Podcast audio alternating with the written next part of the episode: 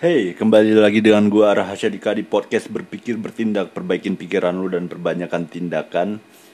Hari ini gue mau bahas tentang hal yang sering banyak digunakan oleh orang-orang Tapi gue juga baru tahu penjelasannya Jadi kayak interesting banget sih ini.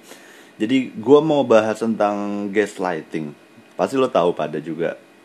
Cuman penjabarannya sih yang emang gue belum tahu Dan ini gue juga lagi baru baca ya. Jadi thanks buat popbella.com gue baca dari popbella.com kalau misalnya lo mau interest mungkin di situ ada banyak-banyak artikel menarik yang mungkin lo bisa jadi bahan referensi. Judulnya 11 kalimat gaslighting yang bisa memanipulasi dirimu. Jadi langsung aja gue akan bilang kalau misalnya gaslighting itu adalah suatu tindakan untuk memanipulasi uh, pikiran seseorang yang untuk yang disalahkannya ya. Menurut gue yang disalahkannya tuh pihak lawan tersebut jadi nggak pernah berusaha untuk bisa sama-sama nih untuk menjadi segala sesuatu itu masalah bersama cuman lebih banyak blaming ke pihak lawan tersebut atau pihak yang lagi sedang bicara tersebut Pertama, misalnya langsung ke contohnya aja ya. Satu, berhentilah bersikap insecure. Dia ngomong kayak gitu nih ya sama lo nih.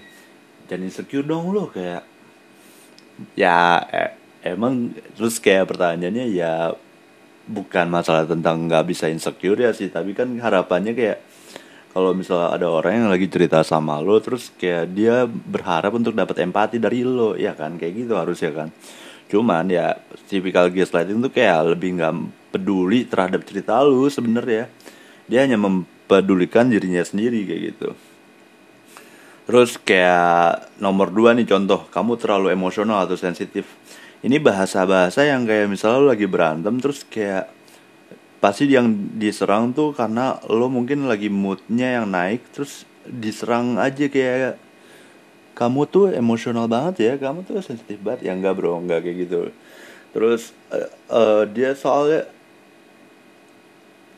merasa bahwa korban itu kan ada di lawan bicaranya tapi kan nggak harus kayak gitu kan. Lanjut Tiga, berhentilah bersikap terlalu dramatis. Dia akan ngomong gitu tuh misalnya kayak, waduh lu terlalu dramatis banget. Lo tuh nggak bisa untuk uh, mencoba untuk menjadi logis gitu ya. Harusnya kan uh, itu suatu bentuk yang misalnya ada masalah ya. Ada masalah kalau misalnya ternyata dia ngasih problem nih ke lu nih.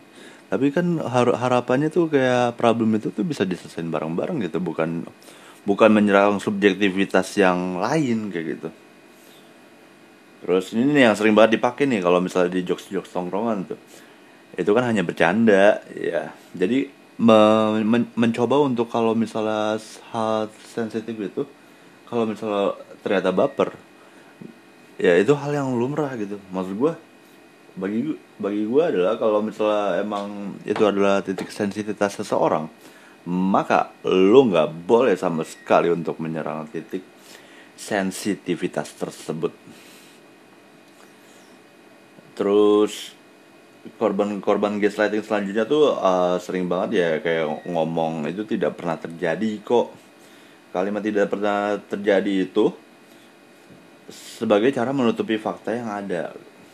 Dan korban menggaslighting menjadi tak bisa membedakan kenyataan yang dia rasakan dengan kenyataan di mata seorang gaslighter. Ya inilah kenapa mereka disebut seorang manipulator ulung. Jadi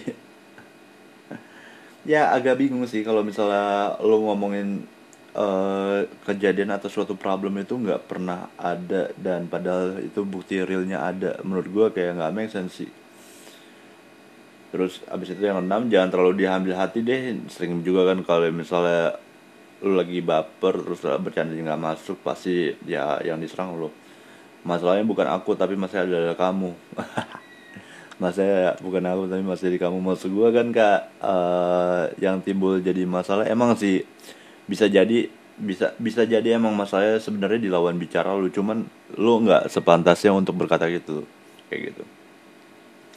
Niat aku nggak seperti itu kok. Jangan salahkan aku dong kayak gitu. Nih gue agak skipin aja. Seperti kamu butuh bantuan lanjut. Udah lupain aja dulu sekarang.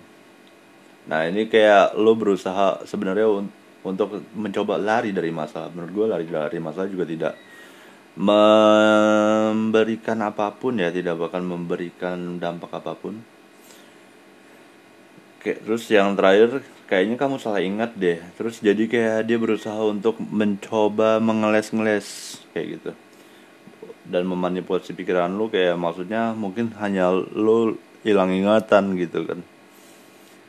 Ya itu sih kurang lebih gaslighting yang gue coba jabarin. Jadi kurang lebih gini gaslighting itu adalah menurut gue dari yang gue baca adalah uh, bagaimana caranya pihak dari tersangka itu orang yang berusaha gaslighternya itu itu tidak tampak salah merasa paling selalu benar dengan cara mungkin memanipulasi pikiran korbannya yaitu dengan merendahkan mengabaikan melabu melabui.